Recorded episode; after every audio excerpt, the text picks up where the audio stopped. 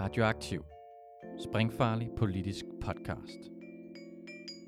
Følg os, like os, del os, læn dig tilbage og nyd en frisk blandet cocktail af skarpe vinkler, dybtegående analyser og farlige debatter.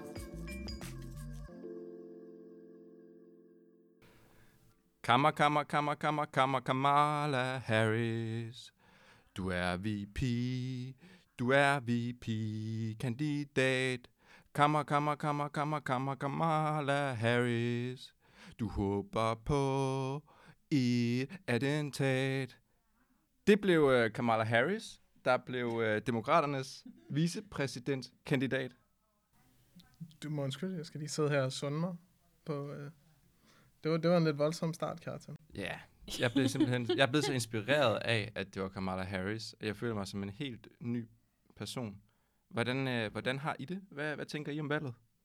Jeg tror, at, øh, at hvis, man, hvis man sådan skulle, jeg vil sige, at hvis man skulle finde en, en, en issmag, som vil udtrykke, hvad det var, ikke? Ja, nu skal du passe på, Asmus. Ja. Så vil jeg sige, at det var vanilje. ja, jeg forstår, hvad du mener. Altså simpelthen, det er helt klart et godt kvalitetsvalg for hvad det nu er, ikke? Men også den mindst risikoorienterede valg, du overhovedet kan. Det er sådan Hansen, Hansen vanilje. Sådan økologisk, højkvalitets vanilje, men det er stadig vaniljeis. Ja, altså i den her metafor. Ikke? Ja. Det vil jeg godt udfordre dig på. Jeg vil sige, okay, øh, at det er måske også, fordi jeg er øh, fra Jylland, men jeg vil sige, det er sådan en træfarve, som man tror er risikofri, og som der er ingen, der har en holdning til. Men der er heller ikke nogen, der sådan rigtig kan lide den alligevel. Er det trikoloren, du snakker om? Ja, ja. Åh, oh, Det kan godt være. Det kan godt være, at Nu skulle du trikolore er bedre, øh, bedre metafor, men altså...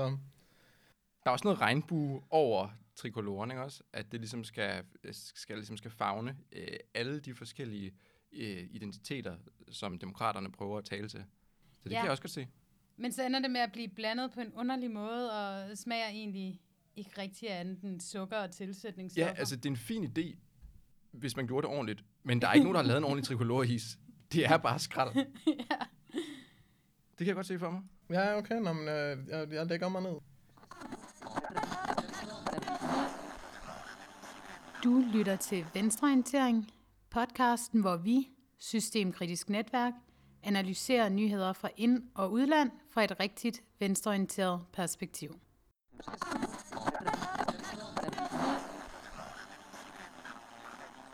Med den, øh, den lille intro, øh, så velkommen til Venstreorientering. Vi er tilbage efter sommerferie, og med vi, der mener jeg selvfølgelig mig selv, Kjartan, Asmus Hey. og Camilla. Hej. Og vi er jo bare dykket direkte ned i noget af det, der er sket øh, lige her i, i slutningen af, af sommerferien for nogen. Øhm, og det er jo, at Kamala Harris er blevet valgt som demokraternes vicepræsidentkandidat. Og det vil sige, at hun jo bliver USA's næste præsident, når øh, Biden om et par år øh, kollapser midt i kalkunbenådningen til Thanksgiving. Og det afsløres, at han bare var et, øh, et sminket lig, der blev holdt oppe af et metalstativ, og som Nancy Pelosi fik til at tale ved at sende stød igennem.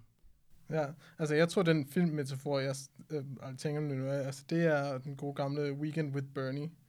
Ikke? Altså, hvor man simpelthen går et, altså simpelthen, altså det kan godt være, at det skal være et par år, fordi det er alligevel præsidentembedet, ikke? Eller sådan, skal man gå sådan, og sådan holde ham under skulderen hele vejen igennem, og sådan vifte med hans døde arm til, til talerne og sådan noget, ikke? Og sådan prøve at lære Kamala at, at, at butale, simpelthen, sådan, så hun kan sådan stå nede bag ham, ikke? Og sådan holde ham oppe til uh, State of the Union. Og sådan han uh, tale, butale en, um, en parodi af, af, af Biden. Ja, jamen det, er, det bliver interessant at, at, at følge med i, uanset hvordan de, øh, de skal prøve at, at krejle den. Øh, sidst vi mødtes, der snakkede vi jo faktisk om det her med valget mellem Trump og, og Biden.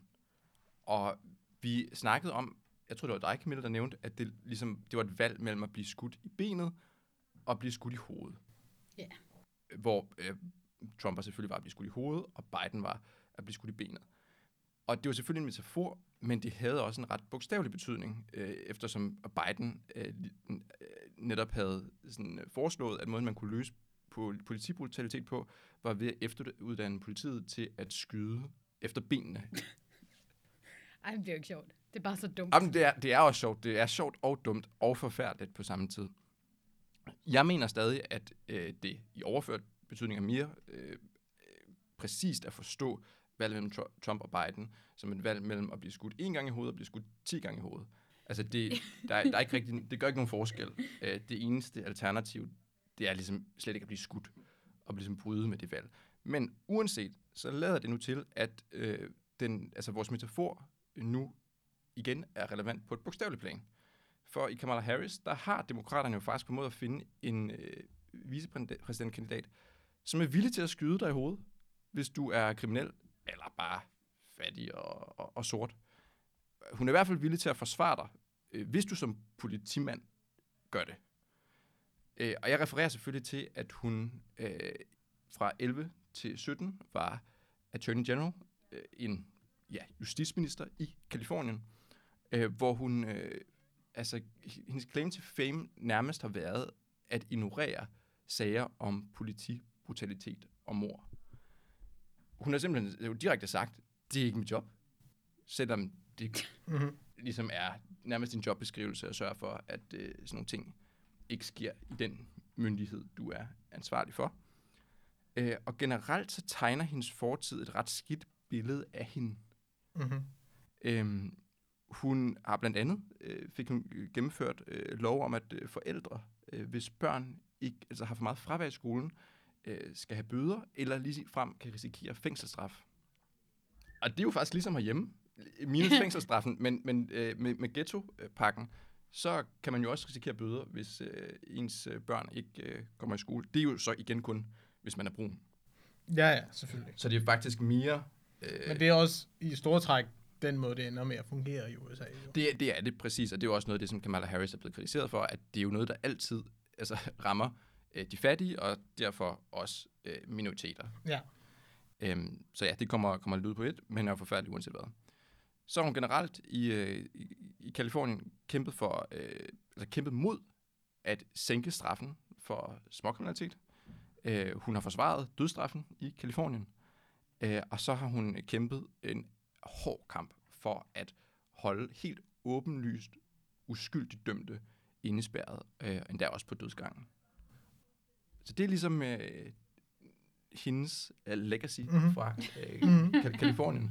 Og det er jo så nogen, der, der er en masse, der kalder det, som, der kalder Kamala Harris for nærmest de- et, altså et af de absolut mest progressive, øh, venstreorienterede valg, man kunne øh, Jo, men altså... til, til VP. Øh, det her, det modsiger det jo lidt. Jo, jo, jo. Altså sådan... Jeg tror, man skal nok have en skala for øje, når man snakker om det, ikke? Altså selvfølgelig, sådan, hvis det handler om at skabe altså, fremskridt i verden og gøre verden til et bedre sted, nej, så er hun ikke særlig progressiv. Altså, relativt til resten af det demokratiske parti, så øh, altså, især blandt senatorerne, så er hun jo faktisk relativt højt placeret. Altså hun, hun stemmer relativt øh, liberalt i forhold til meget øh, altså langt det meste af hvad hedder det, senatorskabet i, øh, i det demokratiske parti. Så det siger jo også noget, og det synes jeg er en vigtig kontekst for at forstå, hvorfor det er endt på hende. Ikke? Det siger noget om, hvor hun er i det demokratiske parti. Ikke?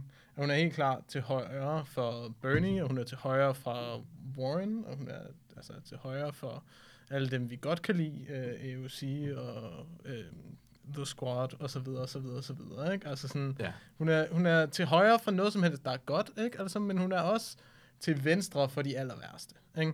Ja. Og så er hun øh, måske også bare rigtig god til at lade sig forme øh, af, af den kontekst, hun nu skal passe Mm. ind i. Noget, jeg gerne øh, vil hive fat i her, det er reaktionen, der har været øh, på Kamala Harris. Og den har været, hvad jeg vil kalde for øh, forstyrrende. Jeg vil gerne lige prøve at læse et par tweets op. Og det er ikke et par tweets, som har fået tre likes hver. Altså, det er tweets, som har fået tusindvis af likes. Øhm, og jeg tænkte, nu skal, vi, nu skal I lige prøve at høre her. Det første, det er af John Fugelsang, som er skuespiller. Jeg tror også, han er radiovært. Han skriver, Jeg kan godt huske, at jeg har hørt navnet, men jeg ved, hvad har han været med i? Er der nogen, Jamen, der det ved jeg ikke. Nå. Han, han, han ligner også en rigtig dårlig skuespiller. Han er, han er sådan nondescript berømt. Til gengæld er han fremragende poet. Nu skal vi Der høre. er også noget med, at øh, de dårligste skuespillere er dem, der kan begå sig godt i amerikansk politik. Men jeg tror har ikke, jeg Ja, men det, det, altså, Der er i hvert fald der, et der, er meget markant eksempel. Ikke? Der er præsident. John Fuglsang er meget bekendt ikke gået ind i politik, men han kommenterer her på politik med, øh, jeg ved ikke, om vi skal kalde det lyrik, eller det må I vurdere bagefter. Han skriver i hvert fald, Hail Kamala of House Harris, first of the name, queen of the ticket, Yas, queen of the senate, daughter of immigrants, mother of dragons, breaker of tropes, crusher of Kavanaugh, bitch smacker of Bar, shellacker of Limbaugh, Khaleesi of the Oakland. Så jeg kan huske en gang, i sådan, da jeg var lille, eller er det nogle år siden, er det jeg prøver at sige, ikke? Jeg blev trukket igennem sådan nogle dadaistiske øh, digte, ikke? Altså, hvor sådan, det var sådan, hmm, og hmm, gar, ikke? Eller sådan, og sådan, man savner jo lidt eruditionen og den klare mening. Ikke? Altså den her, den her fornemmelse af, at, at forfatteren gerne ville sige noget, der gav mening, og som betød noget fra de der dadaistiske digte, når man hører John Fuglsang her. Nu får I lige et, øh, et tweet til, før vi, øh, jeg, jeg ligesom øh, siger, hvad det er, jeg har at sige om det. Og et andet tweet, der har fået enormt mange likes. Og det er en, øhm, en Twitter-bruger, som hedder Brooklyn Dad Defiant. Hvem det er, det ved jeg ikke. Det kan være, det, det kan være, det også er John Fuglsang. Ja. Han skriver, My wife just now. Jill Biden is going to give America a mommy again. It's what we need. Amen. Det er jo så ikke direkte kommentar på Kamala Harris, men det er en kommentar på de personer, der ligesom omgiver Joe Biden nu. Altså hans kone, Jill Biden. Og det, der slog mig, da jeg læste de her to tweets, det er, at der bliver snakket rigtig meget om identitetspolitik, både herhjemme og i USA. Og vi har diskuteret det før, og jeg tror også, vi er lidt uenige om i hvert fald nogle aspekter af det her med identitetspolitik. Men for mig er de her to tweets et eksempel på, at identitetspolitik kan være voldsomt problematisk. Folk lader til at elske og støtte Kamala Harris og Joe Biden for de karakterer, de er, eller de karakterer, de omgiver sig med. Altså, de er ligeglade med, hvilken reel politik personerne repræsenterer. De er helt uinteresserede i, altså om, om Joe Biden og Kamala Harris vil øh, sådan ændre de ma- materielle forhold, som definerer folks liv. Sikkert fordi de folk, der synes, de er fede, i høj grad ofte ikke selv mangler noget. Men, men det, der slog mig det var, i det første tweet, det var selvfølgelig Game of Thrones-referencen. Altså, det lader til, at politik for rigtig mange mennesker øh, i sådan øh, midten af amerikansk politik, men også dansk politik, er blevet Game of Thrones. Det er blevet et skuespil, sådan totalt løsrevet fra virkeligheden, hvor man hæpper på dem, man identificerer sig mest med. Altså, politik er reduceret til gestusser og symboler, som man kan bruge til at fortælle sig selv og omverdenen, hvem man er, og hvem man i hvert fald ikke er, afhængig af hvem det er, man ligesom øh, knytter sin identitet øh, til. Altså, Kamala giver liberale centrister en god følelse i maven, fordi hun minder dem om, at øh, de er, hvad de selv opfatter som progressive, fordi de støtter en, en sort kvinde af immigrantforældre. Og jeg synes lidt, det her det er den samme historie, som der har været med Warren, med Buttigieg, som vi snakkede om, med Clinton og til dels også med Obama. I virkeligheden med alle dem, som Rune Lykkeberg øh, elsker.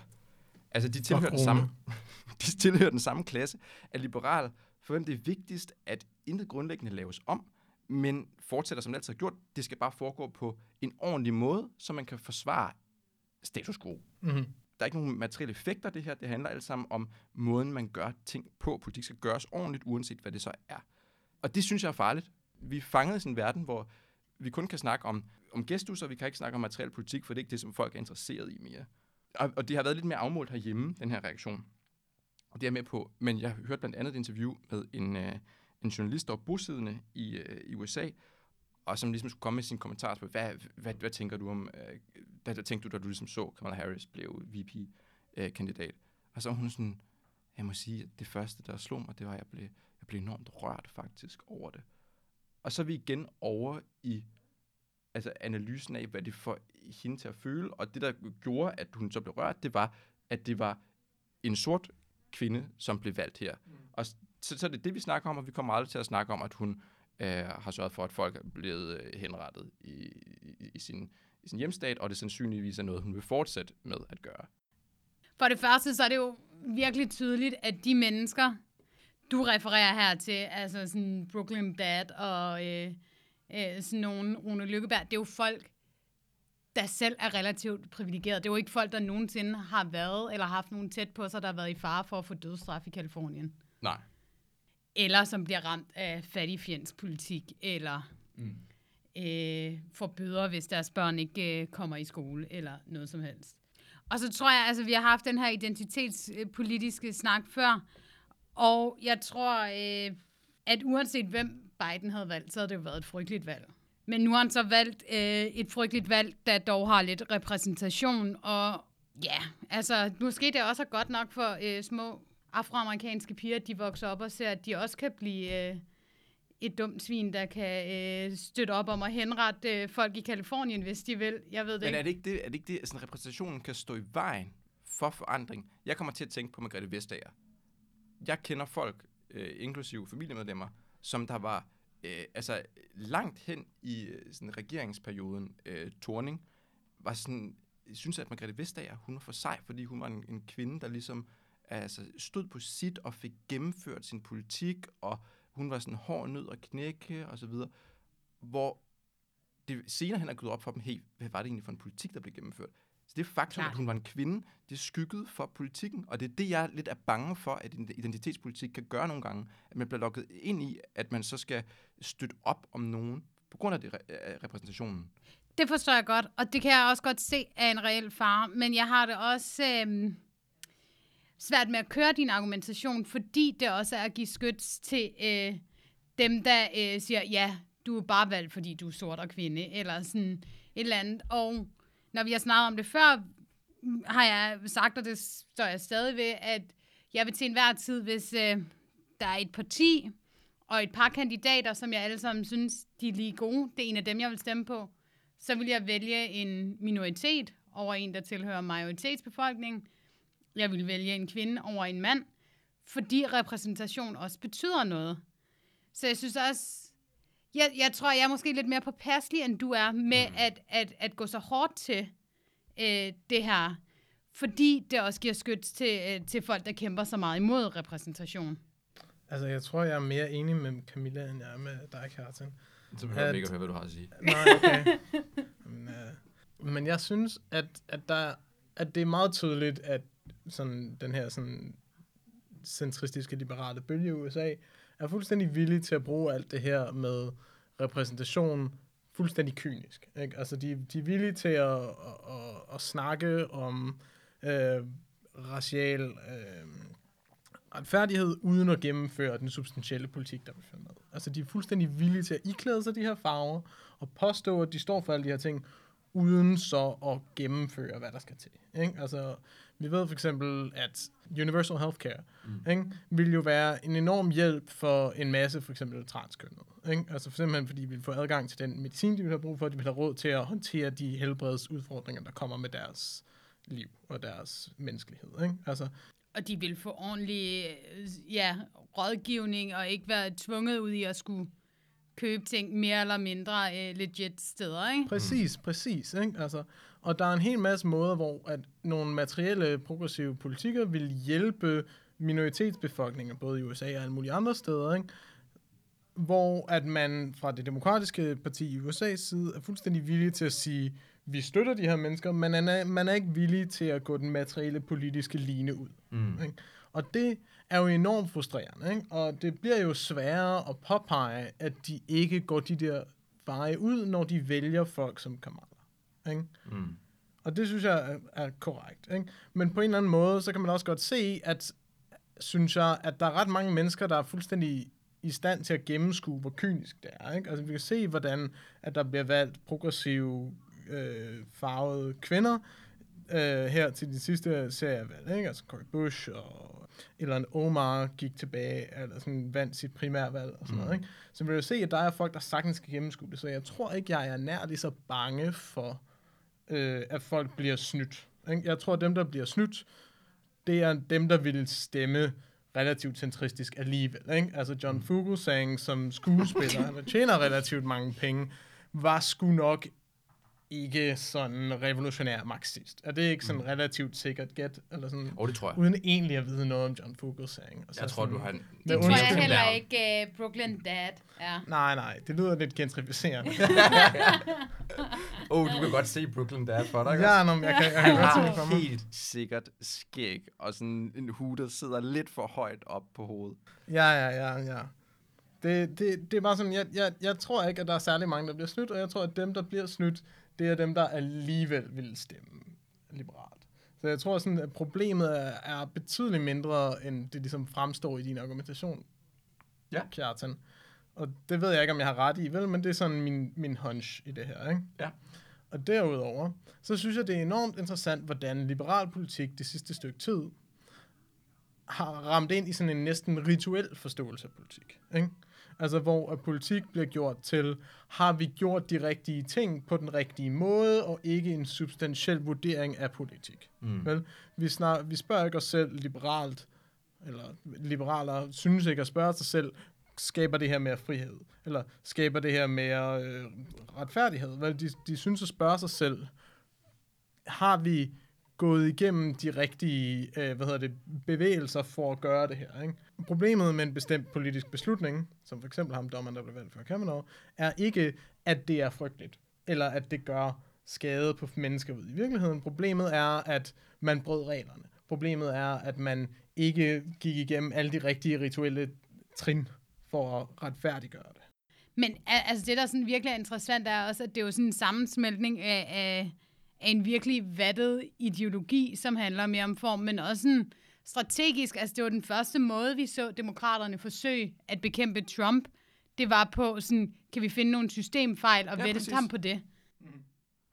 Det, det er det eneste, man har, men altså, man elsker systemerne, procedurerne, det som man forstår ved, det de forstår ved demokratiet over alt andet. Og jeg, altså, enten så forstår man simpelthen ikke, altså at man så sådan fuldstændig detached fra virkeligheden, at man ikke forstår, hvad det materielle vil sige, hvad materielle forhold øh, betyder, at, altså at det er alt, eller også, og det er jo den øh, mere sådan kyniske øh, tolkning af sådan liberal centrisme, så øh, bekommer de materielle forhold sig i, sam- i samfundet sig, de her folk, rigtig fint, og derfor så prøver man at få alt til at handle om noget andet end det. Altså man prøver at få racial retfærdighed til at handle om repræsentation. Mm-hmm. Hvis man har en øh, sort kvindelig VP, så kan man al- altså overbevise nogle folk, og det er så der, hvor vi tror, vi er lidt uenige om, om man overbeviser bare dem, man i forvejen taler til, eller man også kan overbevise andre, om at man gør noget for de her mennesker. Og det, det, det, jeg, jeg tror, det er det, der er på spil, og det er i hvert fald det, min, der, der, der er min frygt.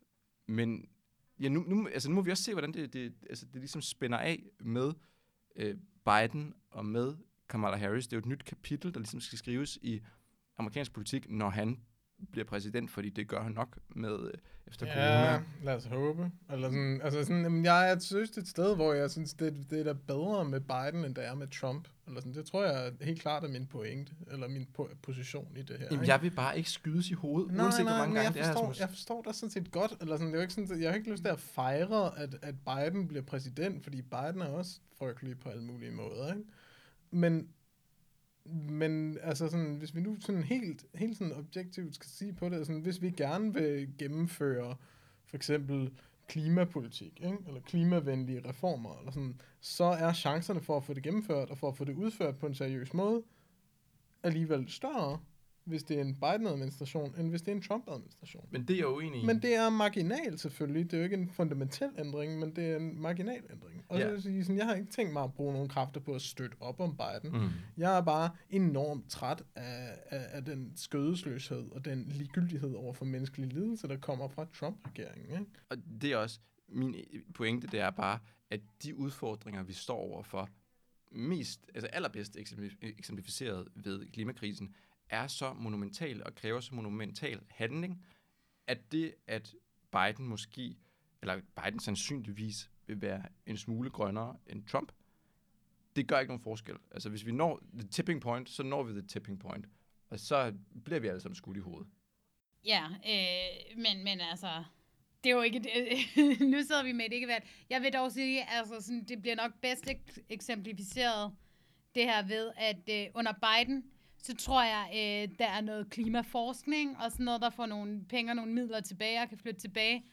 Og sådan, der er sådan nogle helt grundlæggende øh, forudsætninger for rent faktisk at forsøge på at gøre noget, og skabe momentum omkring det, som trives bedre under Biden. Vil trives bedre under Biden, tror jeg.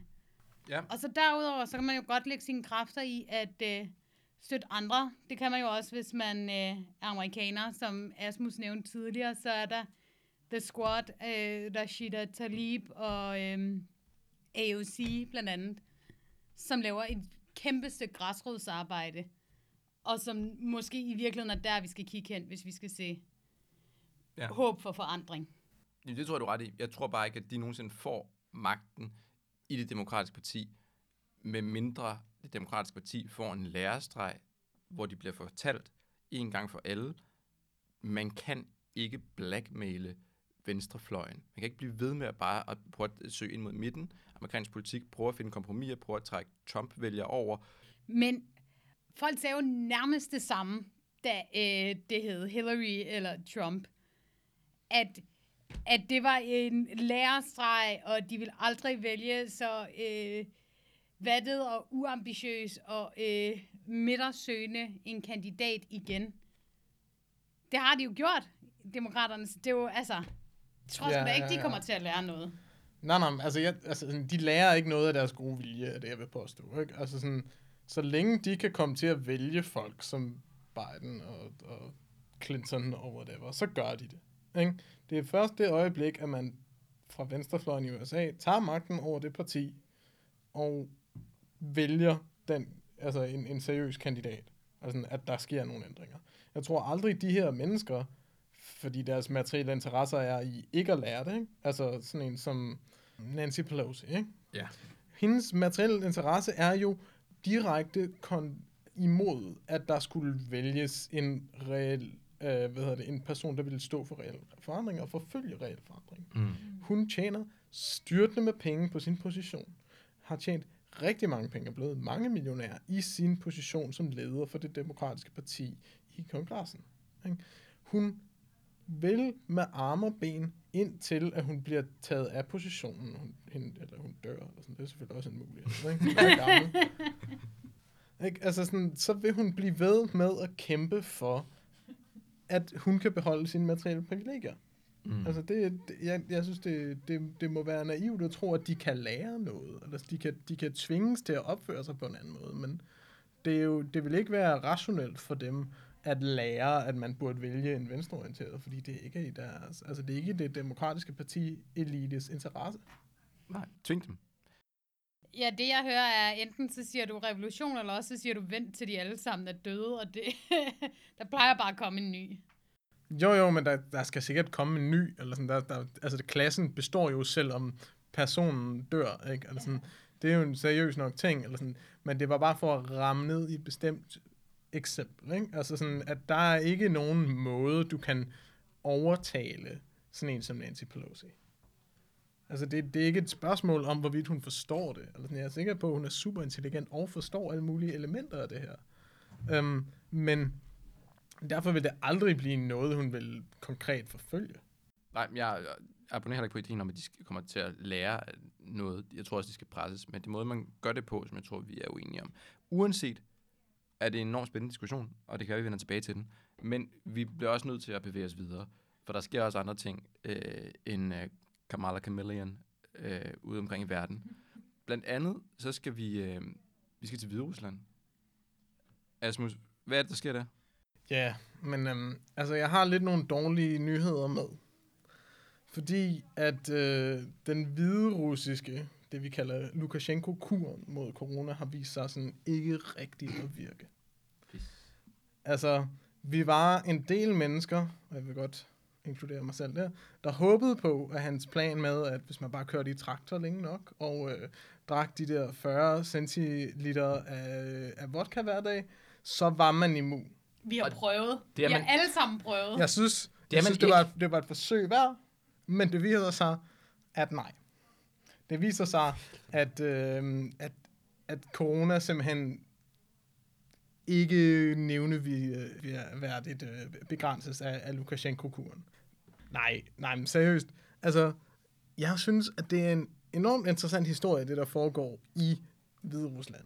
Men jeg synes, at det er en helt sådan bizarre måde, øh, de danske og, og langt hen ad vejen de vestlige medier repræsenterer den her historie. Fordi på den ene side, så er der så mange benegale historier med Lukashenko. Altså sådan, manden er ved at blive altså, vanvittig og foreslår alle mulige fuldstændig utrære ting. Øh, øhm, og påstår, at han, han vinder 80% af valget, og- eller for, altså påstår faktisk i virkeligheden, at han vinder mere end 80% af valget. Han, han, han snyder med valget, men han snyder sådan, så han selv vinder med mindre. Fordi han ikke tror, at folk vil tro på, at han vandt med mere end 80%. Om, men den er klassisk, for det, altså Kim Il-sung, han, han gjorde det også med hole in ones, at han havde været ude og spille golf, og så meddelte det, det, øh, det nordkoreanske øh, nyhedsbureau. Han havde ude spille golf, og han havde altså fået hole in one på alle huller på banen, undtagen en. Det ville være urealistisk. Ja. Men man kender typen, ikke? Eller sådan, der er sådan et eller andet sådan vanvid, der rammer sådan nogle midalderne eller sådan halvgamle hvide mænd, der har siddet ved magten for lang tid. Og de sådan ligesom siger alt muligt, og tror, de ved alt muligt om alt muligt, som er absolut nonsens, ikke? Og jeg synes virkelig, det er synd, at de her detaljer ikke bliver bragt videre, fordi det vil gøre tingene så meget mere underholdende. Ikke? Det vil, jeg tror også, det vil bidrage til forståelsen mere. Jo, jo, men, men manden, manden er jo en diktator, der har siddet der i mange år. Ikke? Altså, og nu har vi den her protest.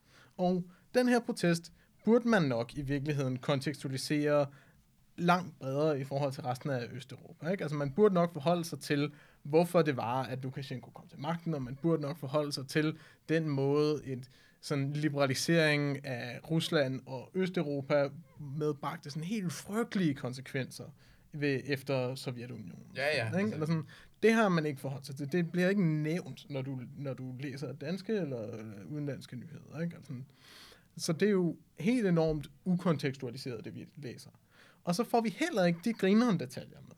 Så sådan, hvad er det egentlig, de har gang i? Hvem spørger du? De danske medier, eller? Ja, Ej, jeg tror, det, det, det, er jo, det er jo også en lille smule kynisk, det jeg, det jeg sidder og siger. Ikke? At, at der er en slags folkeprotest i gang i, øh, i Hvide Rusland Ja, det mod det, der helt klart er et rigtig upopulært diktatorstyre, ledet af, af Lukashenko. Ikke? Men det, det, jeg føler mig...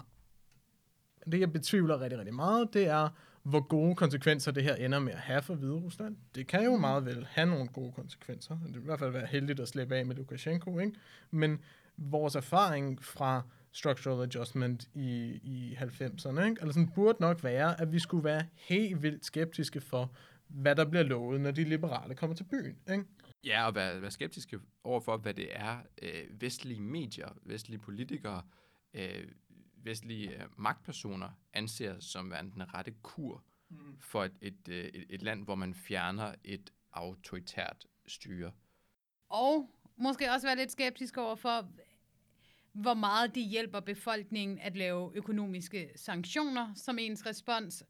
Fordi det ved vi også godt, hvem det går ud over. Og jeg tror, Lukashenko skal nok få mad på bordet. Jeg tror, måden jeg forstår, i hvert fald hvis jeg skal vende tilbage til dit, øh, sådan dit første spørgsmål, som øh, blikket på Hvide Rusland, hvad der sker i Rus- Hvide Rusland, øh, fra, fra Vesten og fra vestlige medier. Jeg synes, det er det samme som... Jeg synes ikke, historien adskiller sig væsentligt fra, øh, når der bliver talt om Rusland. Altså, jeg tror vidderligt, at øh, ikke at det er meget længere end sådan Rusland, Hvide Rusland, i mediernes hoveder, der er det sådan, der, det- de, de må være en slags det samme. Der er også en stærk mand i hver af de to lande. Vi kan ikke lide dem. Det er alt, der, handler, alt, der hedder øh, altså autoritære styre, der hedder antidemokratisk, det er noget, det er det, der sker derovre. Uanset hvad der sker, så er det øh, det billede på det øh, sådan autoritære. Og det, er jo åbenlyst. Han er jo en, han er jo en diktator, og så videre, men øh, hyggeleriet er jo til at altså, skære igennem, når øh, Jeppe Kofod, øh, vores kære udenrigsminister, kan altså, træde ud nærmest på dagen, første dagen, hvor der er protester, kan træde ud, og så kan han sige, jamen, øh, jeg, jeg fordømmer øh, Hvide Rusland, jeg fordømmer øh, Lukashenko, men når altså sådan, de samme sådan, øh, knægtelser af sådan basale frihedsrettigheder, som der sker i Hvide Rusland, når de sker i USA, eller andre steder, hvor vi, altså vi, som, hvor vi er allieret med øh, regeringerne, så er der sådan larmende stillhed. Og jeg vil sige, altså det vi har set i, altså hvis man bare skal forholde sig til isoleret set, hvordan blev protesterne i Hvide Rusland mødt kontra altså Black Lives Matter protester i USA mødt, så vil jeg våge at påstå, at der har været mere brutalitet over for Black Lives Matter øh, protesterne, end der har været øh, i Hvide Rusland. Men, men det, det er bare ikke den måde, det ligesom bliver fremstillet på, hverken i medierne eller af vores politikere. Og det er jo fordi, at, at vi stadig har sådan en idé om, at alt, hvad der er ligger øh, øst fra, hvor tager folk til i Polen, de skal fulde dansk, det er, øh, det, det er sådan sovjetagtigt stadig, og antidemokratisk. Ufrit. Ja, jeg, øh, jeg tror, jeg, øh, jeg tør ikke kommentere på, øh, hvad der har været mest brutalt. Øh, øh, det er egentlig også lige meget. Begge dele øh, har været frygtelige. Men, men jeg synes, det er virkelig interessant, det du siger. Jeg synes, det er bedst illustreret ved, øh, at de danske medier og, og også politikere bliver ved med at øh, henvise til Hvide Rusland som øh, det sidste diktatur i Europa. Og det lyder næsten sådan lidt øh, romantisk, ikke? Altså sådan det, det er sådan det sidste, der er tilbage af det der frygtelige Det er lidt ligesom noget, den gamle by, ikke? Eller sådan. Ja, ja, ja, ja. Men det, det, det siger jo nærmest, det er nærmest en måde at positionere sig selv virkelig, virkelig aggressivt og sådan sige, vi har intet af det der, det er jo dem derovre, der har det sidste rest af det her forfærdelige noget. Ja, helt sikkert. Øhm, og så oversætter det så jo også, at man har i hvert fald øh, en diktator i form af Viktor Orbán i, øh, i Ungarn, ikke også? Jo, men altså sådan, at sådan noget noget EU. sludder, ikke? Ja, ja, ja, men, men altså...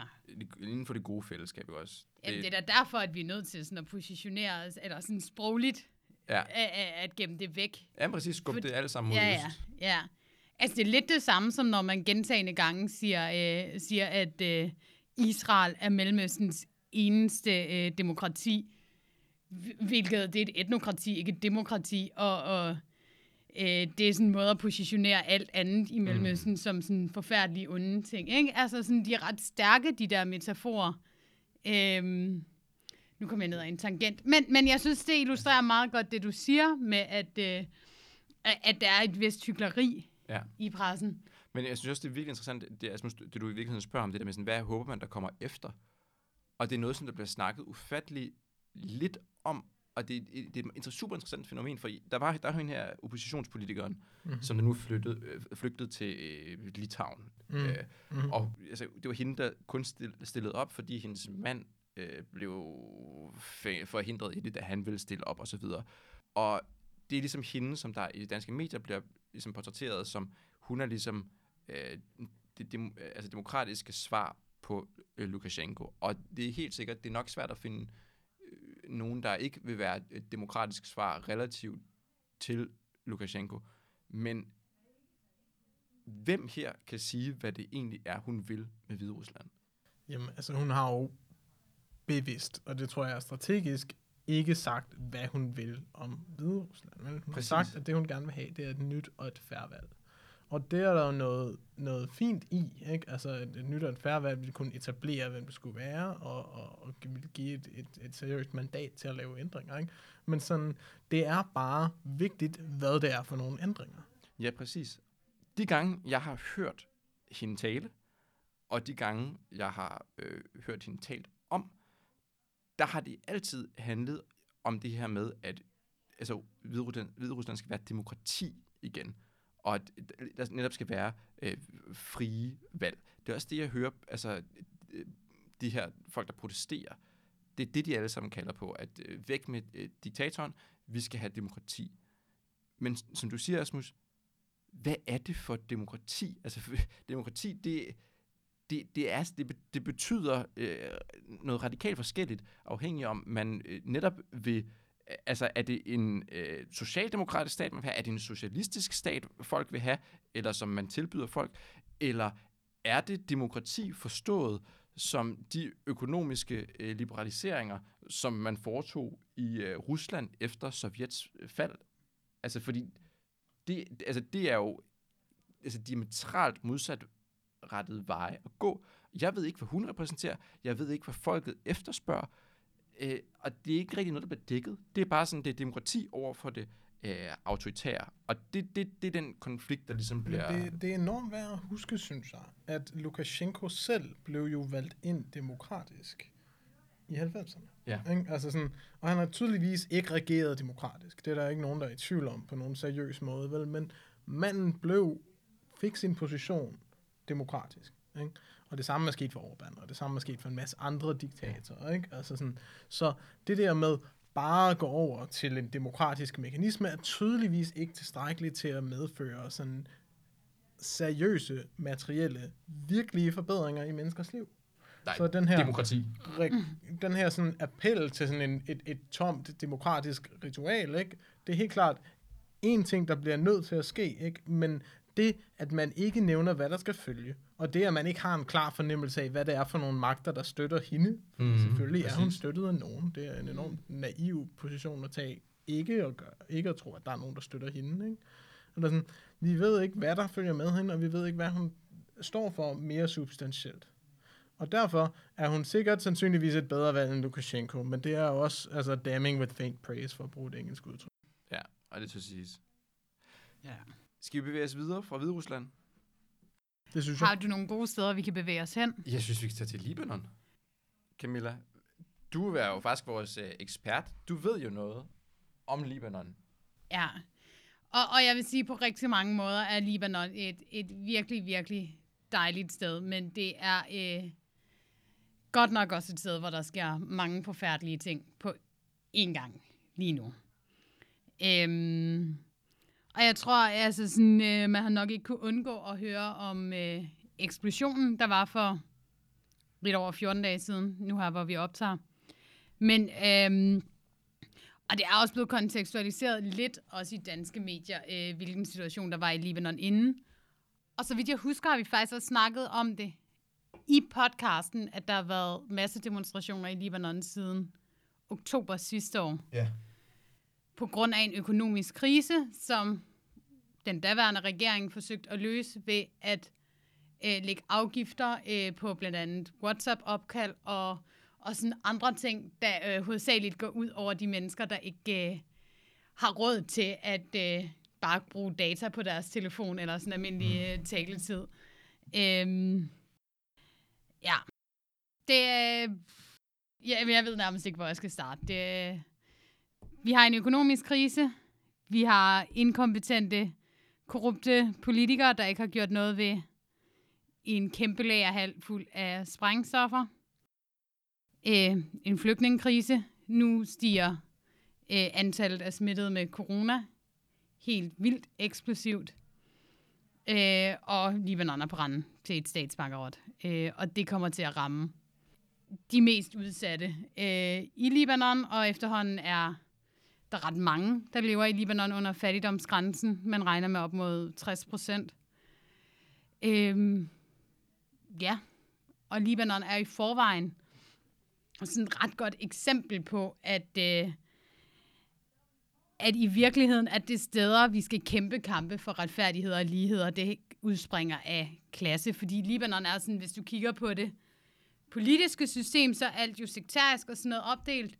Men alle alliancerne handler om penge. Der er Sodeco, som ejer størstedelen af downtown Beirut, som øh, er ejet af Hariri-familien. Øh, to tidligere premierministre, øh, øh, far og søn.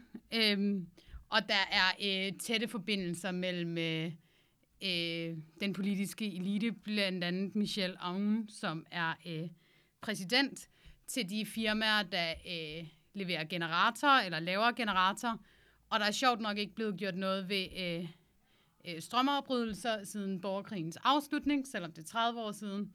Så der er brug for sådan en massiv omvæltning af systemet, men det handler om klasse, og det handler om penge og adgang til ressourcer, og ikke om religion, som vi gerne vil øh, øh, snakke, gøre Libanon til øh, i Europa.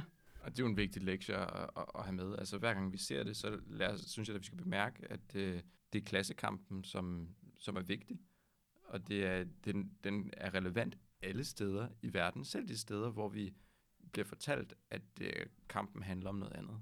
Og den vigtigste historie, vil jeg nærmest sige lige nu fra Libanon, er, at mens øh, civile, almindelige mennesker bruger så mange kræfter som muligt på at øh, rydde op og sådan noget, nu er der sådan lidt lockdown, fordi øh, smittetallene med corona stiger så meget, så bruger øh, en stor del af den politiske elite deres tid på at opkøbe folks ejendomme, der nu er smadret. Så en øh, fantastisk investering.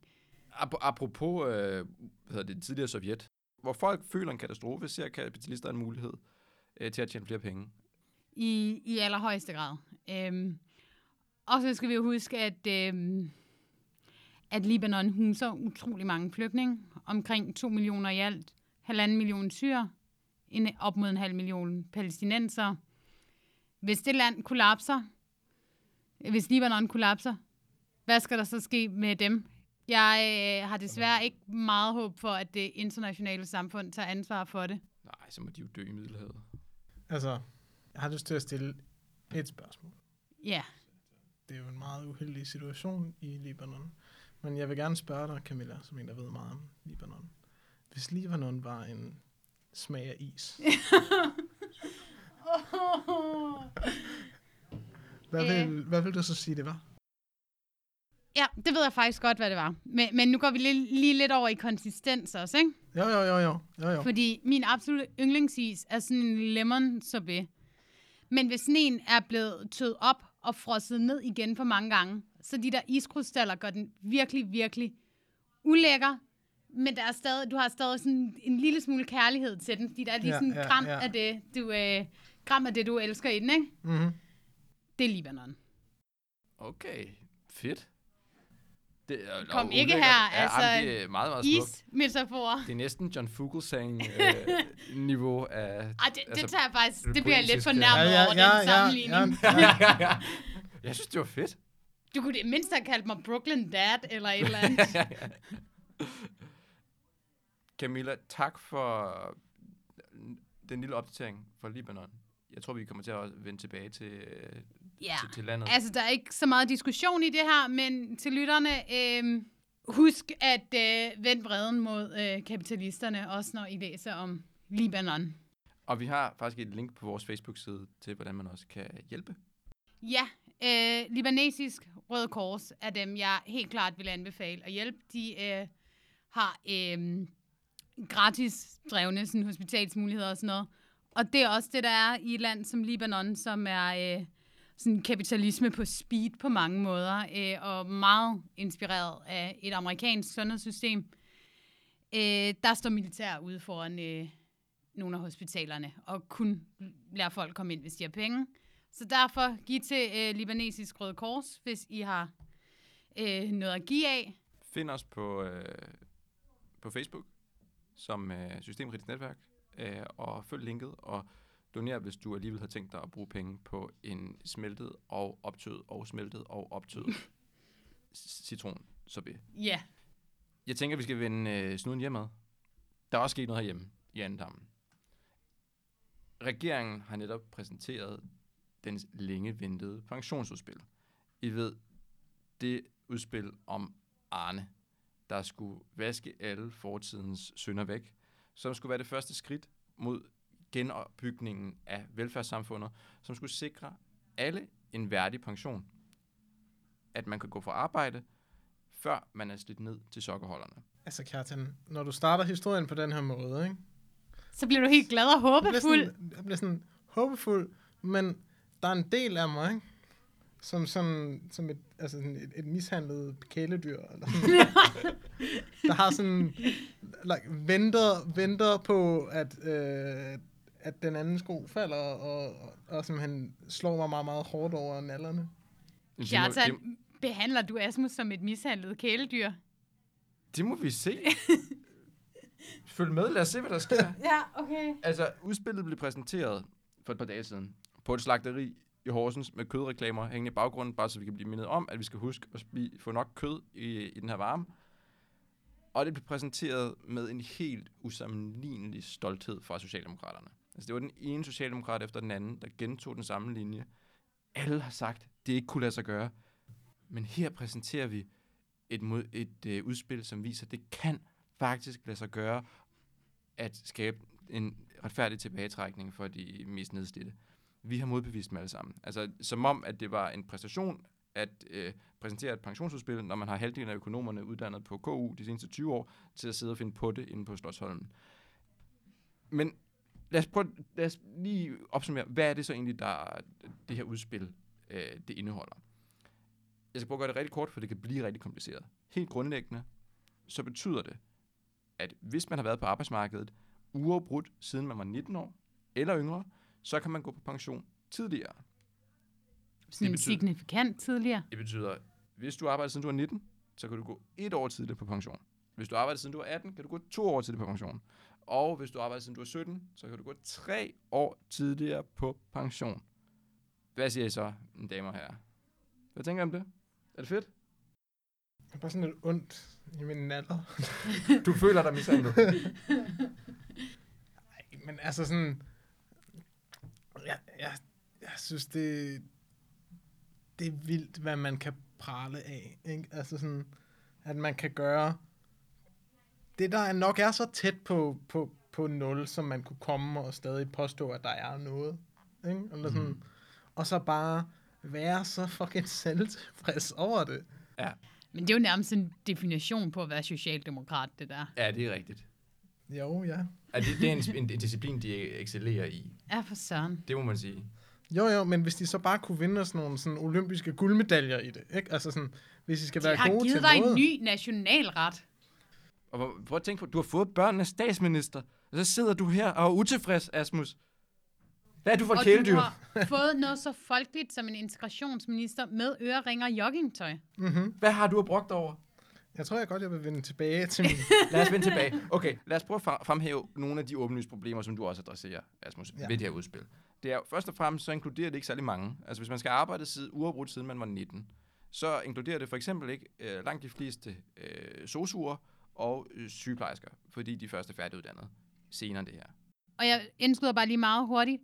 Så er der lige en kønslighed, de også øh, fik øh, Ja, øh, forøget yderligere. Det kan godt være, øh, det er måske det gode ved, det er så beskedent et udspil, at så bliver kønsligheden ikke så meget værre, men øh, der er også nemlig også en lille smule. Der er nemlig også køns øh, ulighedsaspekt her. Jeg vil faktisk sige, der er også mange murer, som faktisk slet ikke, heller ikke er færdige som, som 19-årige, og som er startet på arbejde. Men ja, der er et køns ulighedsaspekt.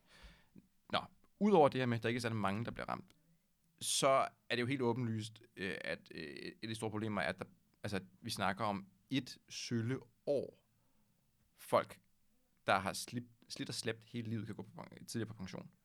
Altså, det, det gør jo ingen forskel, hvis du har altså, øh, slæbt murstens altså, i 40 år i træk. Altså, det, jeg, jeg, jeg, altså, det, det kan godt være, at Socialdemokratiet gerne vil give indtrykket af, at de er øh, altså, sådan touch med ja, almindelige mennesker.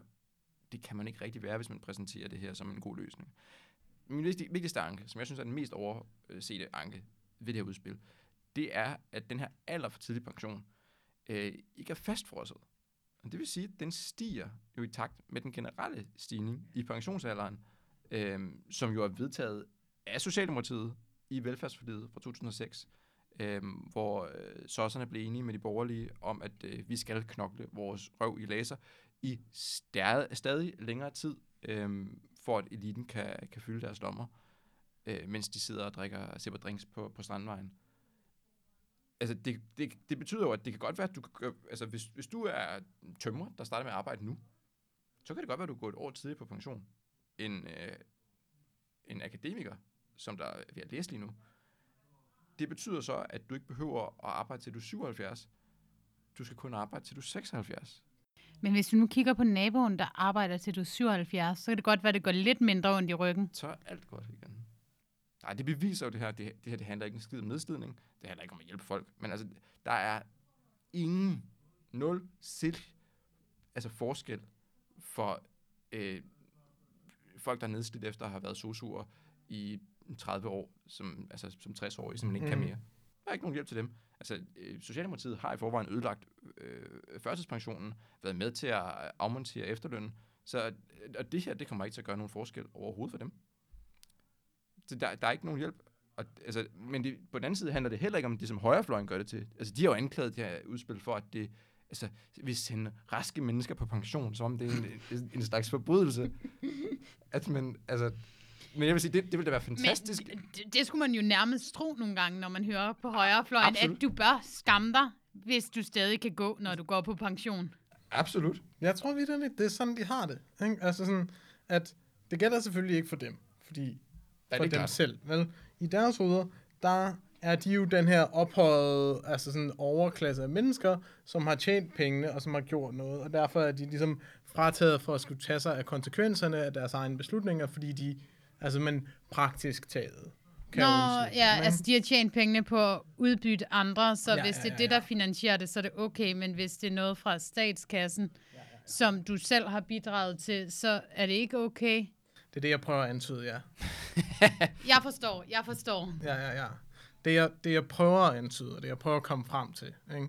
det er, at borgerlige er nogle røvhuller. Ja, det er de. Og de er også nogle hyklere, og de er også nederen. og så, og det er meget vigtigt, hvis det var en is-smag, så ville det være en virkelig dårlig is. Ikke? Det vil være frossen lort. Det er Måske blandet med, med sådan den is. der hubba bubba tyggegummi smag, som, som altid så sådan lidt far, farvestrålende og spændende ud, da man Ja, var barn, og så smagte den så dårligt. Den har, den har aldrig valgt. Men du har sikkert altid været, du var sikkert et meget klogt barn. Ja, jeg har altid haft sådan en ting med, at jeg har, hver gang jeg har valgt en, en is-smag, så har jeg altid fortrudt. Jeg tror, det er en slags sygdom, at jeg har altid bagefter tænkt, at jeg skulle have valgt en anden. Men jeg har aldrig tænkt om Hubba Bubba så det gør, den, det, jo, det, gør, det, det gør den borgerlige. Lad os sige det på den måde. ja. Nej, det ville være skønt, hvis, der, hvis det her udspil, det faktisk gjorde, vi generelt som mennesker ikke skulle behandles som maskiner, som skal smides på øh, altså, samfundets øh, møding, når vi engang er slidt op. Det gør det bare overhovedet ikke. Og Arne, han fik heller ikke det, han ønskede.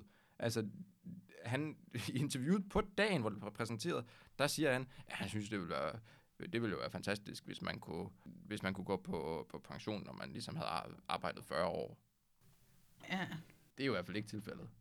Ja, så det blev egentlig, det blev hverken Arnes tur, det blev heller ikke Annes tur, som har været den kvindelige pendant til andre, der har været brugt. Det blev heller ikke Alis tur, som øh, øh, også er en pendant, der har været brugt. Det, det blev ikke nogens Det er tur. ikke rigtigt, nej.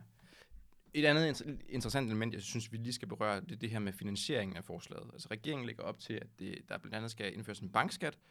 Øh, den har bankerne med det samme sagt, den kommer kunderne til at, til at betale. Og så er Socialdemokraterne blevet vrede. Det kan man jo ikke tillade sig. Så det, der er simpelthen nogen, der helt har forstået, hvordan kapitalismen fungerer her. Altså det er jo et perfekt eksempel på altså, social kapitalismens bedrag. Altså den her idé om, at altså, man bilder folk ind, at man kan skabe mere solidaritet ved at bede de rige om at betale mere. Men så længe du, altså, man gør det inden for et kapitalistisk rammeværk, så vil dem, du lægger regningen bare over på, de vil jo bare sende regningen videre i samfundet. Så, og, og det, altså, så det, det, det, er hvad der sker hver eneste gang. Det er også når, hvad, det samme, der sker, når vi øh, snakker om, at skal vi hæve selskabsskatten. Så kan altså, virksomhedsejerne bare sige, så rykker vi til et, et det går værst ud over jer, fordi vi rykker til et land, hvor der er mindre beskatning. Og det er jo fuldstændig korrekt. Det kan de jo gøre. De har, de har ret. Og derfor er den eneste løsning jo bare at tage muligheden for, at de kan tjene penge på andre fra dem. Og det gælder både for Ja. banker, og det gælder også for alle andre, som gør det. Altså man, på et eller andet plan kan man jo godt forstå, at Socialdemokraterne bliver ved med at blive skuffet, efter at de bliver ved med at give den ene hjælpepakke efter den anden, uanset hvilken krise der rammer. Men efterhånden er det også lidt naivt, at de bliver ved med at have håb for, at... Øh, Nej, nej, men der er noget smukt på den der gamle radisse-metafor, der er, ikke? Eller sådan, øh, Søren Brun, der hele tiden prøver at sparke til den der bold, og hele tiden får den taget fra sig. Ja. Ikke? ja. Og det er jo nok Socialdemokratiet, ikke? Altså. Men med tanker på, tanke på at, at en del socialdemokrater efterfølgende bevæger sig over i det private erhvervsliv, og over interesseorganisationer, som der også øh, forsvarer øh, finanssektoren. Ja, ja, ja. Jeg tænker, Jamen, det er rigtigt nok. De er, så, de er så det lidt mere, mærkeligt, jamen, de er lidt mere ved at blive dem, der fjerner bolden. Ikke? Altså Ja. sådan, De tager bolden fra sig selv, og så står de og råber, hvad sker der? Ja. Det er noget af det, der er sket herhjemme. Mm. Vi, ja, vi, vi bliver herhjemme, øh, og vi bliver også ved Socialdemokratiet. Camilla, du har introduceret et begreb for mig, der hedder coronaracisme. Og vil du, vil du beskrive, hvordan du fandt på det? Øh, Jamen, jeg kom til at læse et opslag på sociale medier fra en socialdemokrat en gang eller to, og så øh, kom det bare til mit hoved. Fordi det er lidt som om, at, øh, at, at pludselig ligesom alt andet kan blive en undskyldning for at fyre en masse racistisk lort af, så er corona også blevet det. Øhm, Hvad, hvad er det, der er sket? Ja, øhm, altså øh, for nylig er der jo sket det, at øh, smittetallene i Aarhus var steget. Og blandt andet hos øh, øh, blandt et øh, somalisk mindretal i Aarhus. Øhm, og så har der været en ret voldsom retorik fra mange steder øh, omkring, at, øh, at, at hvor det er synd for slagterimedarbejdere i Ringsted, eller øh, folk, der har minkfarme, eller hvad ved jeg, at de bliver smittet. Hvis du er øh, et rasegjort menneske, så er det lidt din egen skyld, så er det fordi, du har opført dig uansvarligt. Og, og, og, og altså sådan, grunden til, at du siger, at det er tilbage til Socialdemokratiet, er jo, at Mette Frederiksen på et pressemøde sagde, at der var for mange øh, minoriteter, der var smittet med corona. Og at man har som en minoritet et særligt ansvar, Ansvar. ansvar. over for majoriteten. Ja, Særligt hvis man, eller kun hvis man er øh, farvet minoritet.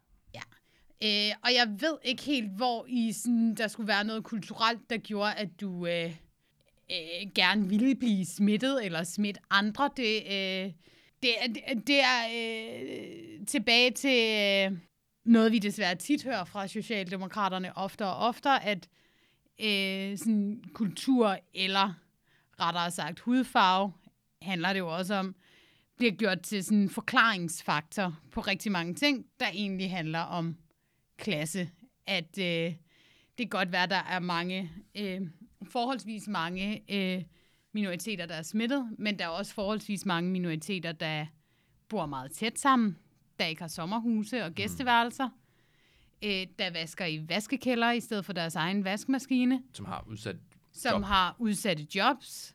Øh, men det er lidt som om, at Socialdemokratiet ikke er lige så villige til at tale om de ting, og hvorfor det er problematisk, at der er en gruppe mennesker, der er mere udsatte i kraft af deres klasseforhold, men gerne vil øh, udskamme den her gruppe, øh, eller nogle grupper.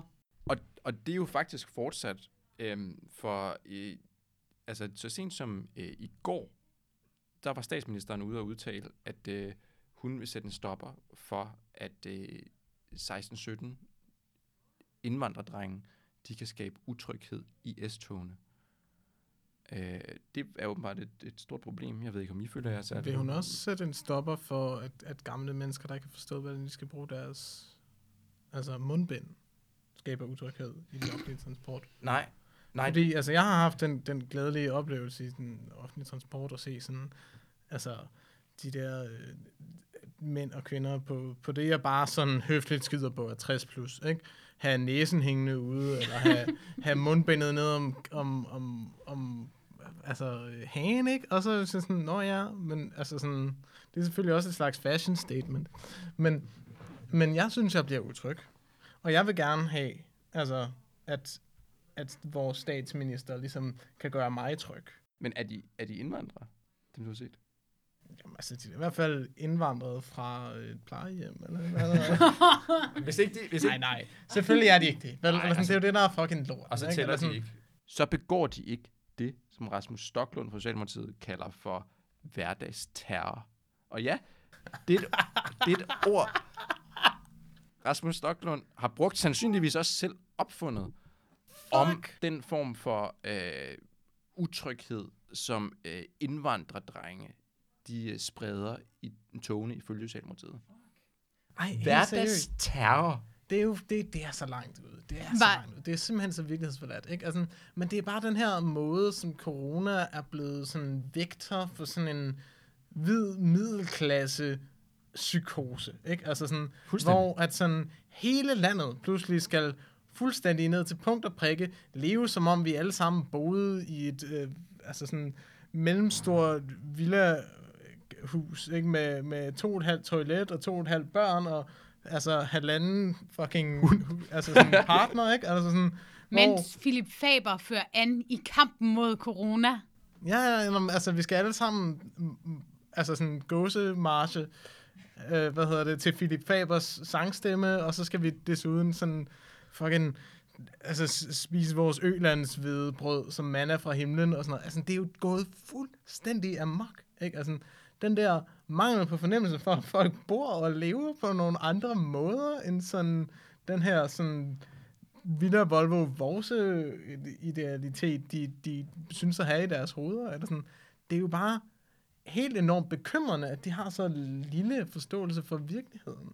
Ja, og det er, altså, hvor racisme i dansk politik tidligere, åbenlyst racisme måske har været forbeholdt nogle få, og hvor den øh, skjulte racisme så har været forbeholdt de mange, så er den åbenlyst racisme nu øh, lever hos stort set alle.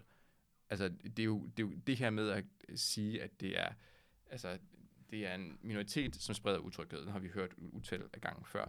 Men at koble det sammen med terror, altså det ord, som i, altså mere end noget slet ikke andet, være i det. noget Det er andet, simpelthen så dumt. Nå, men I ved, hvad jeg tror, det handler om? Jeg tror, det handler om, at de har siddet på et gruppemøde i Socialdemokratiet og været så misundelige, og faktisk sådan lidt oprigtigt kede af, at de konservative for nogle år siden skyndte sig at bruge begrebet nazi-islamisme. Ja, ja. Det, du har Altså, de har nærmest stjålet den, fordi det er så godt et begreb, som Socialdemokratiet så gerne ville have fundet på. Ja, Men Nasser kom først. Altså, der var ikke noget at gøre. Og Lene, eller hvem det var dengang, de skiftede formand hele tiden på det tidspunkt. ja, du har ret. Ja, men det er faktisk de, konservative skyld, at Socialdemokratiet nu er nødt til at bruge... Øh, Shame on dem alle sammen. øh, hvad, hvad, hvad, hvad, hed det? Øh, teori? Hvad, hvad, hvad var begrebet? Hverdagsterror. Hverdagsterror. Jeg synes, vi skal prøve at lægge Socialdemokratiet fra os der. Og så skal vi, øh, synes jeg lige, vi skal nå forbi noget, øh, jeg har læst, og som jeg tænkte, jeg måtte dele med jer. Det, jeg har fundet, som jeg er simpelthen nødt til at dele med jer, det er en, øh, en anmeldelse. En anmeldelse i Weekendavisen af Bjørn Lomborgs nye bog.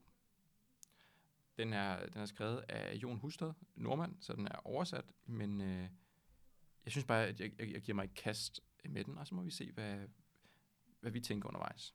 Den hedder Den, us- den usynlige mand. For 17 år siden interviewede jeg Bjørn Lomborg til det norske Forskerforbundets magasin. Han var netop blevet frikendt efter først at have været dømt af en inkvisition for uredelig forskning. Well, fuck. Det starter jo, det starter jo smukt. Det Det starter smukt. Vi har, vi har øh, den, den, den uretfærdigt brændemærkede hvide mand, som alting er gået urimeligt ud, ud over. Ikke? Lige præcis. Jo. Og en journalist, der, øh, der er en meget vigtig spiller her, og lige får placeret sig selv meget hurtigt. Jeg havde dengang det princip, at når jeg rejste til udlandet og skulle interviewe, tog jeg jakkesæt, sip- jakkesæt og slips på. Man ved aldrig, hvordan den person, man skal møde, er klædt.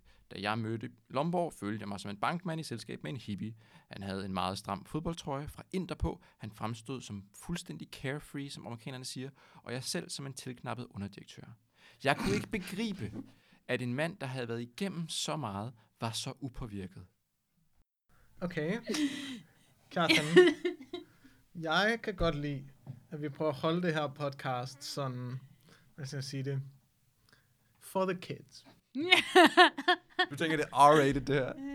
Det er der, jeg føler, det har jeg hen. Jeg godt sige. altså sådan, altså det, det, det lyder lidt som om, det, det er Rune Lykkeberg, der skriver om Pete Buttigieg. Nej, bare roligt det. at sådan, at sådan, jeg venter på svedige overkroppe og, øh, og, og, og, og tumorøse, hvad hedder det, Men vi lægger det faktisk lidt fra os, øh, i hvert fald lige for, for nu. Jeg vender tilbage til hans afslappethed. Jeg har udviklet en teori. Dengang var han allerede verdens måske mest kendte klimaberoliger. klimaberoliger. Det er endnu et selvopfundet udtryk. Jeg ved ikke, om det også er Rasmus Stocklund, der har været inde over her. Nå. Budskabet var dengang som nu. Det går godt, og vi skal holde op med at skræmme vores børn. Det har jo løst mange ting, at vi bare siger, at alt går godt. Og så går det godt. Jeg har læst Lomborgs siden, og jeg følger ham desuden på Facebook for at få indspark til min egen journalistik. Wow. Det er en stærk journalistisk profil, vi har med at gøre her. Det er vigtigt at gøre sin research. Lomborg er et nyttigt korrektiv til klimaalarmismen. Men med årene er der sket noget. Ikke med Lomborg, han er den samme, men med Danmark. Da mit interview med ham kom på tryk, begyndte e-mails at strømme ind til min redaktør. Ikke kun fra Norge, men også fra danske forskere. Der var et unisont raseri mod redaktøren og mig, fordi vi havde givet Lomborg en platform, og især fordi jeg ikke havde givet hans idé kritikere taletid. Men man plejer da vist ikke at lukke kritikere ind i traditionelt portrætinterview. Og der vil jeg altså sige, jo, hvis man interviewer en mand, som der advokerer for, at vi skal lade verdens fattige øh, altså, drukne i hobetal, så plejer man også at nævne, hvad modargumenterne kunne være, hvad kritikerne kunne sige. Jo, jo. Altså, vil sige, altså et portrætinterview må vel afhænge af, hvem der portrætteres. Ja, er det altså, ikke et rimeligt nok koncept? Oh, det tænker jeg. Altså, et portrætinterview øh, af øh, Adolf Eichmann øh, uden at nævne holocaust, og hvad øh, den anden side måtte, øh, måtte have argumenter der, det vil på en måde være tomt, tænker jeg. Sådan var stemningen i de første år efter, at Lomborg var blevet berømt. Men sådan er det ikke længere, i Danmark. Nu bliver han i stadig højere grad tiget ihjel. Da hans seneste bog, False Alarm, How Climate Change Panic Costs Us Trillions, Hurts the Poor and Fails to Fix the Planet, udkom i USA for en måned siden, blev den anmeldt i New York Times af Nobelprisvinderen Joseph Stiglitz. Etikken var tvivlsom, for allerede før anmeldelsen kom, havde bogredaktøren på New York Times skrevet på Twitter, at da han spurgte Stiglitz, havde svaret været, at han princip ikke anmeldte dårlige bøger, men han ville gøre en undtagelse denne gang. Stiglitz varslede en nedslagtning, før han havde læst bogen, og slagtet blev den. Anmeldelsen var uredelig, og Lomborg svarede straks igen på de sociale medier og påviste, at Stiglitz i høj grad tog fejl. Særligt interesseret kan selv google kontroversen. Det er jo det, man kalder grundig journalistik, hvor man bliver for... Hvis du ikke ved det her, så find ud af det, dummy.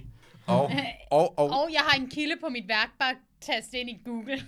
og Bjørn Lomborg, er det helt korrekt forstået, at øh, redaktøren, som der øh, bad, Jose, der bad Josef Stiglitz om at anmelde den her, var biased mod dig, og at øh, anmeldelsen i høj grad var præget af øh, uredelighed.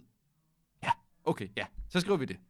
Der er noget virkelig interessant i det der med, at han bliver tidet ihjel, ikke? Altså, det er lidt som om, at... Øh, at det er en ting, vi hører tit, at uh, sådan, nogle mennesker, når folk ikke gider at lytte til dem eller læse deres bøger, så bliver de tide ihjel, ja. så er det onde kræfter. det, men det vender vi tilbage til, Camilla. Jeg glæder mig. Jeg for min del må konkludere, at Stiglitz allerhøjst har læst bogens indledning. Blandt andet ironiserer han over, at Lomborg ikke nævner, at Wall Street kan ende op med at stå under vand. Men i bogens sidste del gennemgår Lomborg netop, hvorfor verden ikke kommer til at stå under vand, selvom de værste prognoser skulle holde stik. Det bliver nødvendigt at bygge flodværn og diger. Det meste af Holland ligger under havoverfladen, men allerede for flere hundrede år siden havde hollænderne råd til at bygge diger.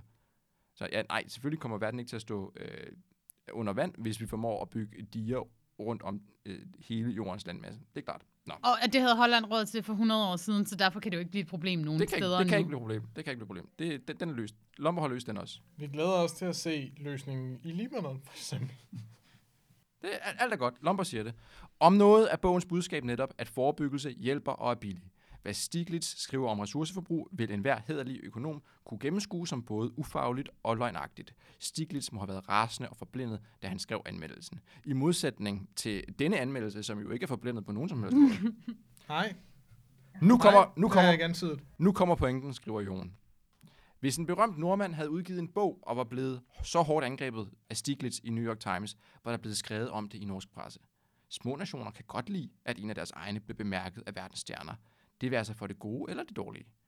Jeg har ikke fundet nogen omtale i dansk presse. Her omtales Lomborg knap nok længere, og selv en dansker, der mener, at klimaalarmisten er gået for vidt og skriver om det, nævner ikke Lomborg. De har underforstået, at det ikke er for kløgtigt at nævne Lomborg, eftersom han er persona non grata. Men i sidste weekend opdagede man på politikken, at Lomborg, der i sin tid blev en stjerne takket være omtale i netop politikken, havde fået så meget ny opmærksomhed for sin seneste bog i verden, at man interviewede ham. Det var, som om de interviewede Voldemort. Den kontroversielle klimaskeptiker Bjørn Lomborg med den kontroversielle klimaskeptiske bog Verdens Sande Tilstand kunne man blandt andet læse. Altså, For nu at hægte mig i den forkerte detalje, ikke? Har de her mennesker ikke læst andet end Harry Potter? Du, det, er vi tilbage ved Rune Lykkeberg? Nå, men jeg, altså sådan, nogle gange bliver jeg oprigtig i tvivl.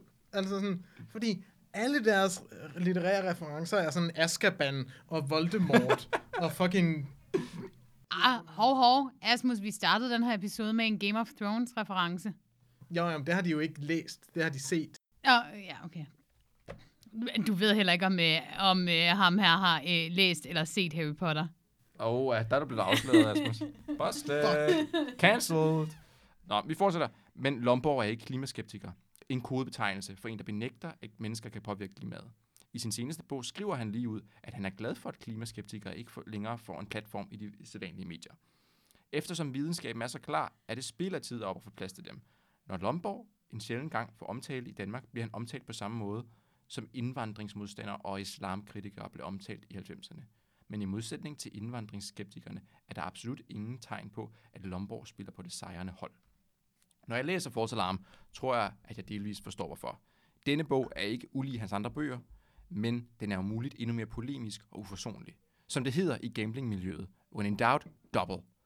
Lomborg ved, at han har ret, og så skal han vel for pokker fortælle verden det. Altså sådan... Man, man aner en smule hyggeleri, ikke? Altså, Ah, det synes du? ja, ja. Altså, altså en ting er sådan at blive harm over, at andre er polemiske, når de læser det, man skriver. Men så, at senere i, i, i samme tekst, ikke? altså i samme artikel, så at sige, at noget af det fine, eller antyde, at noget af det fine ved Lomborgs nye bog, det er, at den er polemisk, føles sådan marginalt fjollet. Ja, og der, der, det, bliver, det bliver mere marginalt fjollet. Eller mindre marginalt, mere fjollet. Mere, mindre, mere, Ma- mindre. Man bør jo ikke psykologisere eller fjerndiagnostisere sine medmennesker, men jeg gør det alligevel. En central komponent... en, central, en central komponent i de forskellige test, der bruges til at finde ud af, om en person befinder sig i autismespektret, er en test af evnen til at mentalisere. Lidt smalt defineret er mentalisering evnen til at kunne se og sanse, hvordan andre mennesker reagerer på det, man siger og gør. Lomborg er til synlædende ikke særlig kompetent i så henseende. I Danmark er Lomborg gået fra at blive slettet, cancelled, som det hedder på woke, til at blive ignoreret eller latterliggjort. Ude i den store verden vil man stadig i lighed med New York Times og Stiglitz slette ham ved at påstå, at hans viden er mangelfuld. Ikke desto mindre står Lomborg stadig derude. Jo, jo, altså, men sådan... Der, der sker noget her, ikke også? Der sker det, at øh, kritik af Lomborg er det samme som at blive øh, cancelled, og en, et, et eksempel på en slags woke-kultur. det, det, det, det virker som en speciel øh, forståelse af det her med cancelled. Men på den anden side, så er cancelled, det er jo så øh, bred en, øh, en betegnelse, at den, den Altså, netop jeg har det totalt lort. fint med at cancele Lomborg. Jamen, hvis det er Det- det, Lomborg burde utvivligt canceles. Sagen er, at han er en hvid mand, så han bliver ikke cancelled. Vel, det er jo det, der er lidt pointen her. Ikke? Det er, at han, manden får et fucking portræt, altså sådan et portræt anmeldelse, interview af hans bog, selvom han er fuldstændig ude af skye og totalt afvist af det bredere videnskabelige. Ja, om noget, jeg ved ikke, hvad det modsatte af at blive cancelled er, men det, altså, det er jo det, han bliver i kraft af, at han altså, bliver anmeldt. Selv om det er så kritisk, men bliver anmeldt. Det er jo netop, at man ikke bliver tidet eller slettet. Det er at blive fremhævet. Så det giver jo ikke, det giver jo ikke mening på noget plan, det her. Nej, nej, men, men, men sagen er, at man må ikke engang være uenig med ham. Vel? Nej, nej, altså nej. Sådan, Det er, et, det er et overgreb. Det er et identitetspolitisk overgreb mod ham. ja, ja, ja, ja. Fordi at det, man må forvente, det er, at manden, og manden er vigtigt her, det er derfor, jeg bruger udtrykket manden, ikke? Sådan, har sagt noget, og han har tænkt sig om. Og han Så ret. derfor skal han i hvert fald rygklappes lidt. Og han, ikke? har, og han har jo ret. Det har vi fået etableret at, at, er vist nok det, der sker i den her tekst. Det er en, Ja. Jeg vil ikke gå så meget længere, men vi, jeg synes lige, vi skal have noget med her. Han virker sådan set mindre øh, påvirket af at blive råbt ad, hadet og kritiseret, end, ham før, end han var før i tiden. Skruer man dårligt på mentalisering, er der risiko for et mindre lykkeligt liv, i det mindste for omgivelserne, men verden har brug for mennesker, der er ligeglade med, hvad der bliver sagt og skrevet om dem. Lomborg påtager sig den rolle med største lethed, og når han ikke vil holde mund, giver hans kritikere i Danmark op og vælger fortielsen i stedet. Han kan ikke identificere med andre mennesker, men det er det, ham, der gør til den, det er det, der gør ham til den held, vi har brug for. Han er helten, vi har brug for, som vi ikke fortjener. Vi fortjener ham ikke, men vi har brug for. Det underlige er, at det Lomborg siger, strengt taget ikke er så originalt og specielt. Han siger i grunden ikke andet end, hvad øh, FN's klimaplanet, klimapanel, klimapanel IPCC siger, øh, nemlig hvad fremtiden angår, så langt ud man kan se den. For de fleste økonomiske sektorer vil påvirkningen fra klimaforandringerne være forholdsvis små sammenlignet med andre påvirkninger. Såsom ændringer i befolkningstilvækst og bla bla bla bla bla.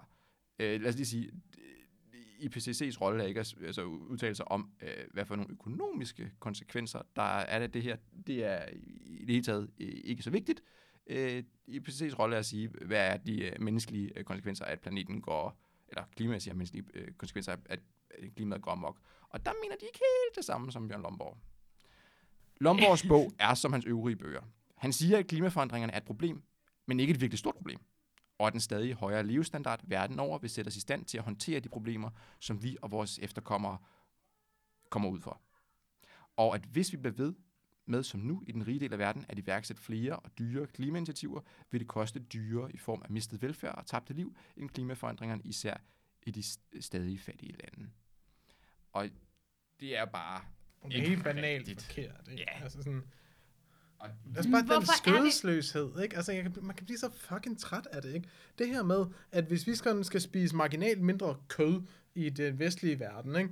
Det er simpelthen et større tab, og det er så meget frygteligere, så vi når, bliver nødt til at blive ved med at holde fast i vores fucking bøffer, ikke? Fordi at det er vigtigere, at vi holder fast i vores bøffer, end at fattige mennesker kan overleve, eller hvad? Det er jo fuldstændig Øh, ja, logik. vi har brugt både kræfter og penge på at lave kampagner, der hedder Gris på gaflen, for Det- at styrke dansk økonomi. Det sidste halve århundredes politiske indsats for at markedsføre grisen. To be fair, er meget god alliteration. Hvad siger du? Det er en meget god alliteration. Ikke? Ja. Altså sådan, hvis vi skal have en eller anden forrygt og fordummende kampagne, så må de godt have okay ordspil i hvert. Ja, gris på gaffen. vi skal lige have det sidste med, fordi det er faktisk min favoritdel af det her. Så i stedet for at subsidiere, i stedet for at bruge penge på at subsidiere vindmøller og solceller, bør vi bruge dem på forskning, som kan finde gode og billige energikilder med et lavt CO2-aftryk. Det kommer, findes ikke, kommer ikke til at ske, kommer ikke til at redde os. Men har man hørt det før? Ja. Og der er måske, det er måske en grund til, at danskerne ignorerer Lomborg. Ja, måske har han ret, men vi orker ikke at høre ham sige det samme en gang til. Jeg har to enkle indvendinger mod hans bog. Den store diskussion blandt socialøkonomer nu er, hvorfor den økonomiske vækst i den rige del af verden er gået i stå især efter finanskrisen. Den bedste forklaring er sandsynligvis, at det meste af- den potentielle produktivitetsforøgelse via teknologi er opbrugt. Øh, det er 60 år siden, den første Concorde-motor blev fremstillet. Øh, det her det er fuldstændig ligegyldigt. Øh, bla bla bla bla bla bla bla. Nå. Yes. Men det er også sådan, teknologisk fremskridt, ikke? Det må vi forstå hovedsageligt i form af concorde Som jo har hjulpet- hjulpet klimaet enormt meget. det, er jo, det, er jo, det, er jo, det er jo bare sådan lidt... Prøv at høre. Vi er midt i en global pandemi, hvor at der gøres kæmpe, kæmpe store fremskridt i vaccinationsteknologi, ikke? Og sådan, manden her, han er simpelthen sur over, at vi ikke laver nok Concorde. vi skal lave flere flymotorer. Det er jo, altså... Det, ja. Den anden indvending er, at han siger, at de penge, vi bruger på dårlige klimainitiativer nu, kunne bruges på at løfte befolkningen i den tredje verden ud af fattigdommen. Det er en indvending. Det er en forenklet påstand. Det burde Lomborg øh, have lært af 70 års forfejlet udviklingsbistand. Men bortset fra det har han begavet fakta indsamlet. Og nu kommer det. I en alternativ version af H.C. Andersens eventyr om kejserens nye klæder, er Lomborg den lille dreng. Ingen hører, hvad han siger. I skal ikke høre på ham. Han er autist. Slut. Wow, så Hvad betyder det? Hvor, hvor kommer hos Andersen referencen fra? Hvor, hvad, det er var det, da for at bevise, at han havde læst anden Harry Potter. hvad, hvad er det med autister gør? ja, det ved jeg ikke. Jeg, jeg ved ikke, hvad altså, der sker. det jeg hørte var, at øh, det er synd for Lomborg, at der ikke er nogen, der vil høre på hans sludder mere. Men han er lidt en held, fordi han stadig kæfter op. Og et offer, fordi at folk stadig gerne vil anmelde hans bøger. Ja, Altså, Det er øh, en eklatant dårlig anmeldelse. Det er et bevis på, at Weekendavisen øh, er en af øh, borgerlig dumheds øh, største bastioner herhjemme. Øhm, men hold kæft, hvor glæder jeg mig til at læse næste gang, øh, Jon Hustad, han skal udtale sig om øh, anmelde et eller andet. Det bliver fedt. Måske vi skal sætte ham i stævne med Rune Lykkeberg og spørge, om de oh. ikke kan skrive noget sammen. Dream Team. Vi kan invitere dem med i podcasten. Ja. Kjartan, så ser jeg bare. Det kan godt være, du, det kan godt være, du skal være ude i, i, i den episode, Asmus. Ja, ja, ja. Jeg synes, Altså, jeg er ikke sikker på, at jeg må få lov at være med, bare fordi jeg ikke er hvid mand. Jeg er rimelig hvid, men jeg Ej, det er du ret. Det kan være, vi skal cancel dig, den Ja, her ja, ja. e- e- episode. Lad os ikke snakke mere om Bjørn Lomborg til øh, næste gang. Adios. Adios. Vi ses.